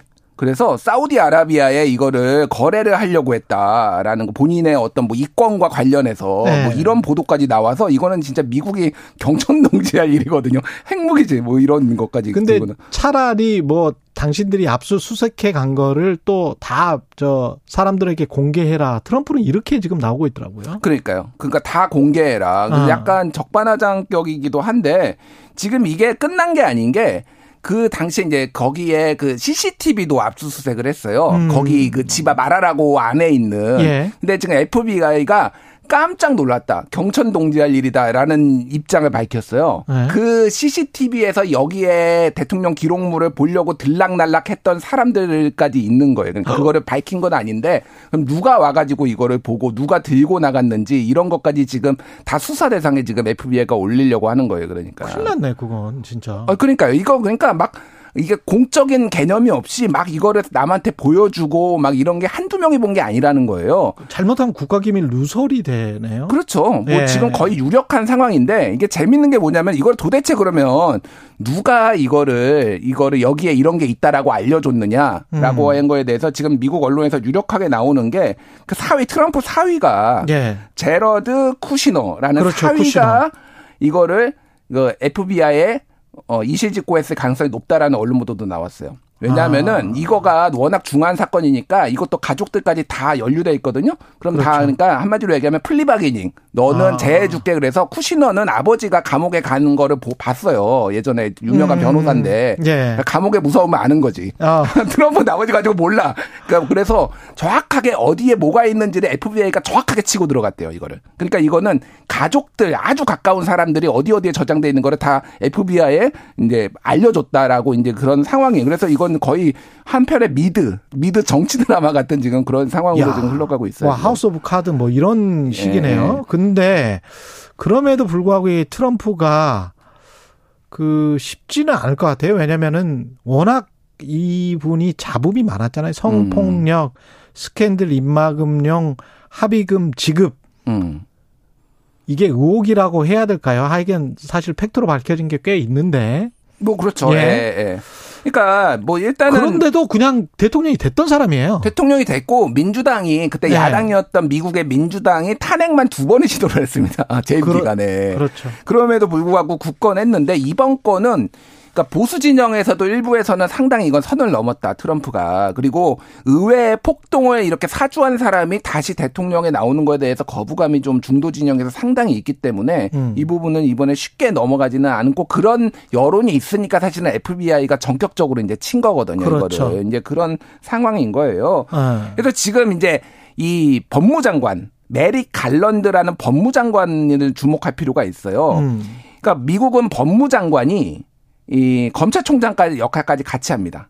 그리고 산하에 법무부 그렇죠. 산하에 FBI도 있어요. 그러니까 그렇더라고요. 그래서 네. 이게 이거를 다 같이 할 수 있는데 원래 판사 출신이에요. 네. 근데 이 사람이 예전에 이를테면 오클라호마 95년 오클라호마 어청 주청사 폭탄 테러 사건 그리고 유나바머 사건이라고 예, 있었죠. 진짜 옛날 사건이네요. 예, 옛날 30년 전. 사건들 예. 이런 거 같은 사람 거를 다 수사를 했던 사람이라서 음. 굉장히 엄격하고 그러니까 칼같이 한다. 그래서 독사 같은 사람이다라는 평가도 있어요. 음. 그러니까 이런 부분에 있어서 그래서 정말로 갈런드와 트럼프가 제대로 붙었다. 미국 언론에서 뭐 이런 얘기가 나오고 있죠.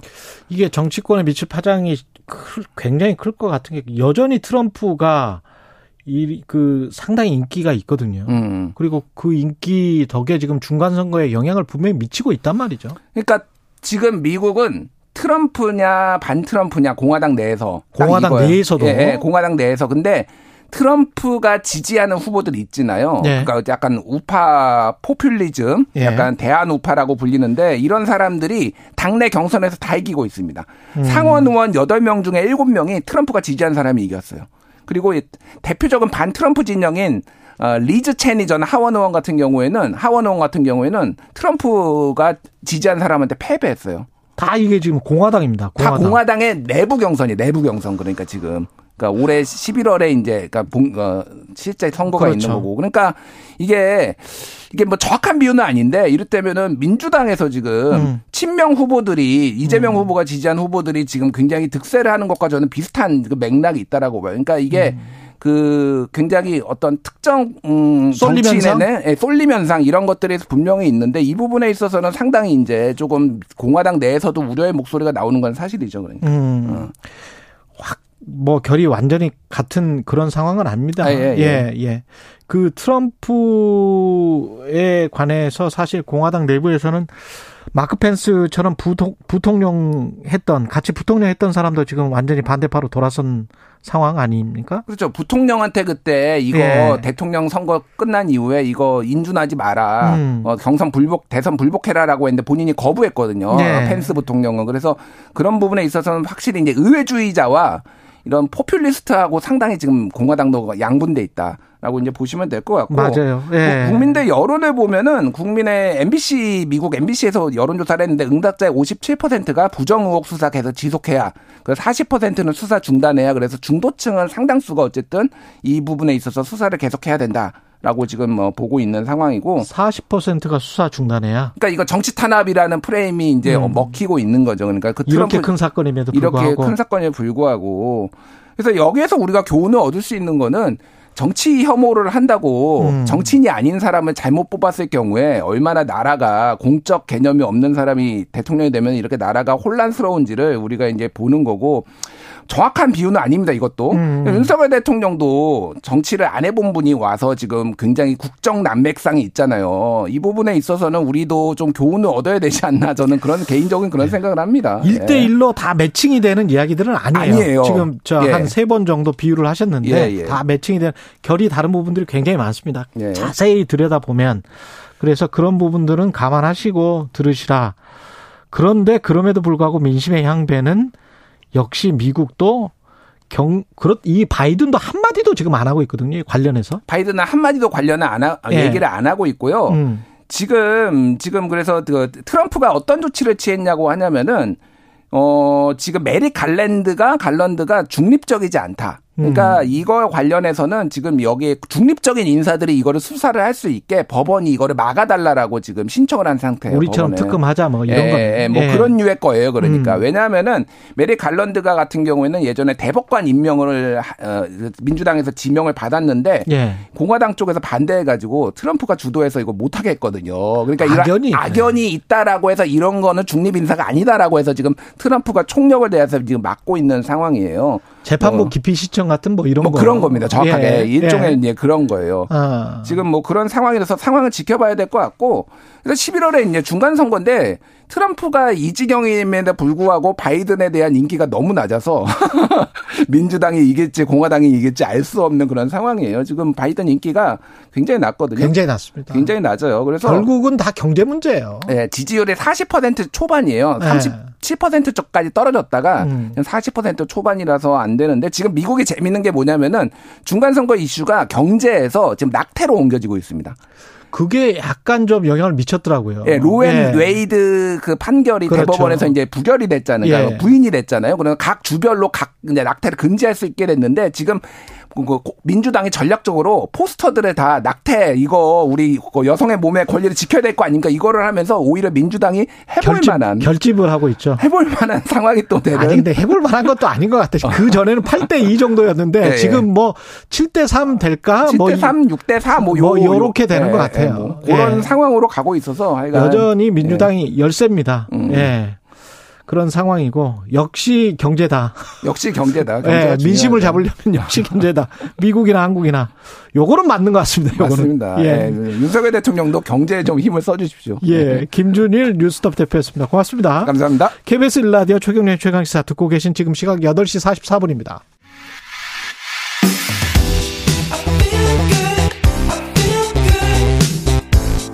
세상에 이익이 되는 방송 최경영의 최강 시사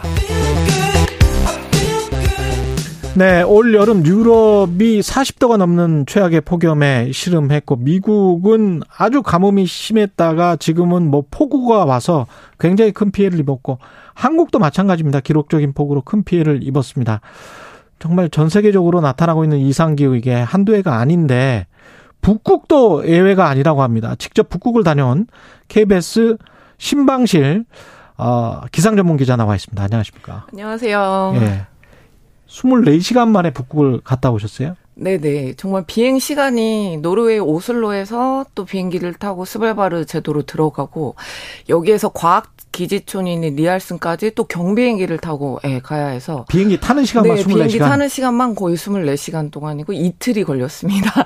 야. 가는 데만 이틀, 또 올 때도 이틀. 네. 그래서 이제 며칠 동안 있었던 거예요, 거기서? 그래서 거기 총 출장 기간은 한 2주 정도고 2주 정도? 네. 취재는 한 열흘 정도 정말 밤낮 없이. 지금이 백야 기간이라 해가 안 져요. 24시간 밝아요.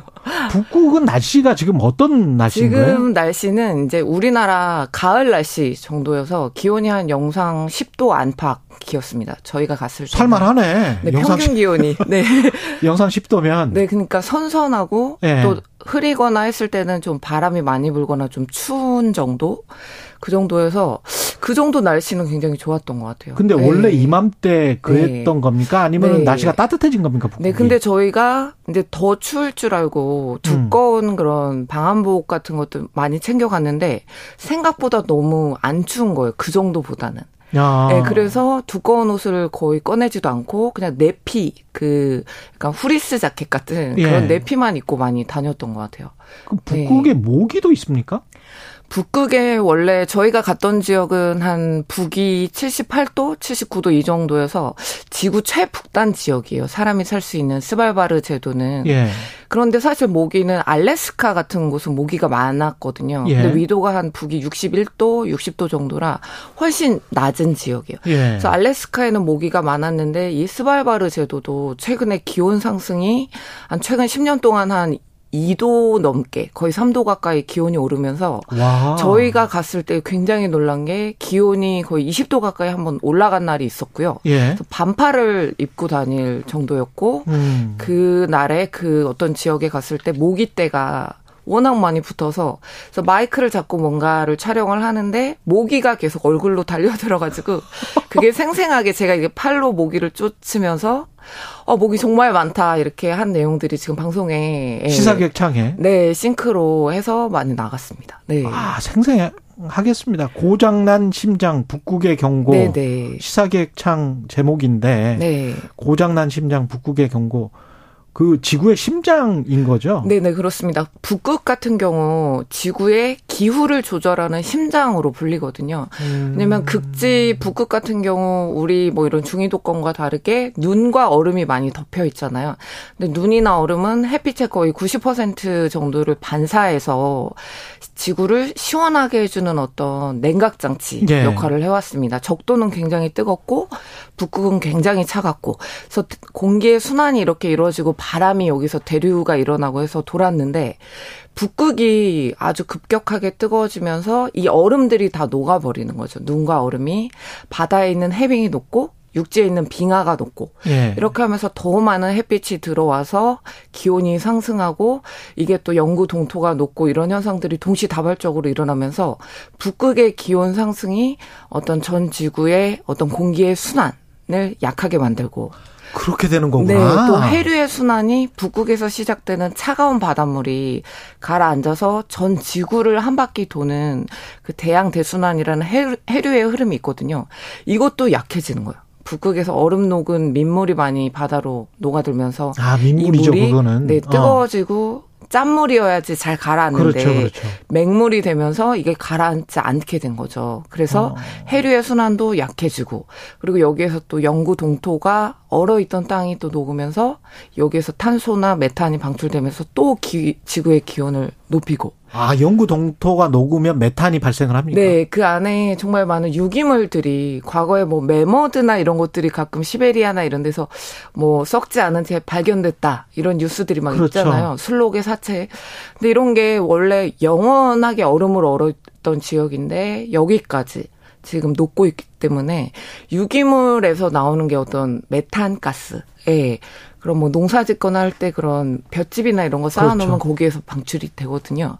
그래서 탄소와 메탄가스들이 방출이 돼서 전 지구에 지금 온난화를 가속화시킬 시한 폭탄으로 불리고 있습니다.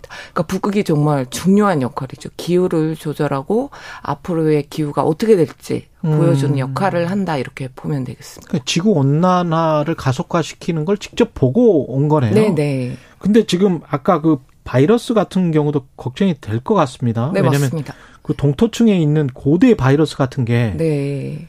활성화돼서 네. 그 사람과 접촉이 돼서 그게 네네. 또 전염병이 될 수 있는 거 아니에요? 실제로 그래서 2016년도에 예. 이제 뭐 시베리아 지역에서 그 동토가 녹으면서 과거에 묻힌 어떤 술록의 사체에서 탄저균이 예, 발견이. 되기도 했는데요. 이거는 전쟁 때 쓴다고 네, 만들었던 그쵸, 건데. 그렇죠. 그런 무기로 사용될 음. 수 있는 그런 균인데 이 균이 이렇게 노출이 되면서 술록들이 떼죽음을 당하고 또 사람에게까지 그때 전염이 돼서 음. 그때 그 러시아 정부에서 술록들을 다 이렇게 죽이고 뭐 20만 마리 이 정도를 다 살처분하듯이 죽인 경우가 있었거든요. 근데 어떤 어떤 바이러스가 나올지 모른다는 점이 그렇죠. 굉장히 불확실성이 위협이 될 것 같습니다. 미지의 바이러스가 깨어날 수가 있고 우리가 지금 그 코로나19라는 팬데믹을 이렇게 겪으면서 우리가 잘 알지 못하는 바이러스가 이제 인간에게 올 수 있다. 이게 또 우리의 생존을 위협하는 굉장한 변수라고 할 수가 있을 것 같아요. 가서 빙하는 봤어요. 빙하가 네네. 아직 남아 있는 거는 맞죠? 네, 그래서 네. 스발바르 같은 경우는 과거에 만들어진 어떤 피오르 빙하가 많이 있는데 과거에 이제 뭐 빙하기 때 그 음. 빙하들이 눈이 굴러 떨어지고 하면서 만든 어떤 굉장히 복잡한 해안선에 이제 빙하들이 많이 있는데 저희가 보트를 타고 이제 빙하 탐사를 한 두 군데 정도 갔는데 빙하가 굉장히 많이 후퇴하고 또 녹아 있고 또 빙하 표면에 갔더니 빙하들이 녹은 물들이 막 폭포처럼 아. 저희가 무슨 유명한 제주도에 있는 그런 뭐 천지연 폭포나 그런 것처럼? 폭포처럼 정말 거대하게 쏟아지고 있는 거예요. 저희가 가서 뭐 드론 촬영도 하고 가까이 가서 이제 마이크 들고 방송을 하려고 찍어오고 했는데 계속 녹고 있구나. 콸콸콸 정말 녹고 있고 또 빙하라는 게 산에서 얼어서 내려오는 거라 음. 많은 흙을 싣고 오거든요. 돌이나 근데 그런 빙하의 그 녹아 있는 바닥에는 이 흙이 섞인 그 흙탕물들이 콸콸콸 급류가 돼서 쏟아지고 있었어요. 그러니까 바다의 색깔이 저희가 빙하하면 그 주변 바다가 푸른색을 생각하잖아요. 뭐 예. 에메랄드 예, 이 예, 빙하수. 예. 예. 근데 거기가 시뻘건 이 흙탕물이 거의 빙하지대 주변 바다는 예, 그런 색깔로 보여서 저희가 정말 충격을 받을 정도였어요. 네. 이게 또 해수면 상승하고도 연결이 네. 직결됩니다. 최근에 그래서 뭐 저희가 스발바를 갔지만 그 바로 옆이 그린란드입니다. 음. 그린란드 같은 경우는 거기에서 지금 최근 20년 동안 그 빙하가 녹은 양이, 양이 5천 기가톤 이상인데 이거를 환산을 해봤더니 저희 남한 전체 면적의 얼음을 50m 를 쌓을 수 있는 그 정도의 얼음이 최근 20년 동안 녹아서 아예 사라졌고요. 와. 작년 같은 경우 그린란드의 최정상에 있는 관측소가 있어요. 예. 그린란드. 근데 그게 한 3,000m 최고지대에 있는 관측소에서 작년 8월에 처음으로 관측 이후 처음으로 비 비가 내렸어요. 그러니까 그 3,000m 고지대에서 원래 눈이 내리고 영하 10도 안팎의 기온이 오르락 내리락 하는 지역이에요. 여름에도. 예. 근데 여기에 작년 8월에 영상권의 기온이 9시간 동안 지속이 되면서 음. 눈이 내린 게 아니라 비가 처음으로 역대 처음으로 관측이 돼서 아 비가 내린다는 건 이 그린란드 정상에 있는 그 빙상들이 녹아 내릴 수 있다는 거거든요. 비가 내리니까 기온이 그만큼 높고 이제 정상부에 그런 버티고 있던 빙하들도 녹을 수 있다. 최근에 그래서 이런 그린란드뿐만 아니라 뭐 낮은 저지대 알프스나 히말라야나 이런 쪽은 뉴스가 많이 외신에도 나왔거든요. 뭐 스키장을 이- 이제 더 이상 못 가고. 음. 근데 그 북반구에서 가장 높은 빙하인 그린란드 역시 빠르게 녹고 있기 때문에 해수면 상승이 최근 들어서 이제 doubling 되는 음. 그러니까 뭐 매년 한 2밀리미터 수준으로 예. 저희가 해수면에 경각심을 안 갖는 게 밀리미터 수준이라고 저희가 좀 그거를 멀게 생각하는데 이게 doubling이 되면서 한 4.5밀리미터로 최근에 속도가 빨라지는 거에 매년. 주목을 해야 할 거. 네, 매년. 그러니까 10년이면 이게 이제 4cm, 4.5 5cm가 되겠죠. 밀리미터로 4밀리미터 넘게 매년 늘어나니까 우리나라 연안이나 섬들이나 네네. 이쪽도 쉽지 않겠네요. 네, 저희도 나중에 그래서 되면. 시뮬레이션 하면 2030년에 부산, 인천 이런 해안 지대가 침수 피해를 크게 입고 2030년에 국토의 5%가 침수가 되고 피해 인구가 330만 명이 넘을 것이다. 이제 8년밖에 남지 않았죠. 근데 doubling이 되고 이게 또 따따블링이 될 수 있고 더 빠르게 증가할 가속화될 수 때문에 있다. 네, 해수면이 또 뜨거워지면 열팽창을 일으키기 때문에 더 급격하게 증가할 수 있다. 한번 저 신방실 기자 한 번 더 모셔야 될 것 같아요. 우리가 뭐 해야 될 일이나 뭐 이런 것들도 지금 못 여쭤봤고 예. 네, 네. 시간이 네. 다 돼서 끝내겠습니다. 오늘은 예 KBS 신방실 기상 전문 기자였습니다. 고장난 심장 북극의 경고 시사기획창 다시 한번 봐주시면 좋겠습니다. 예 여기서 끝나겠습니다. 고맙습니다. 감사합니다.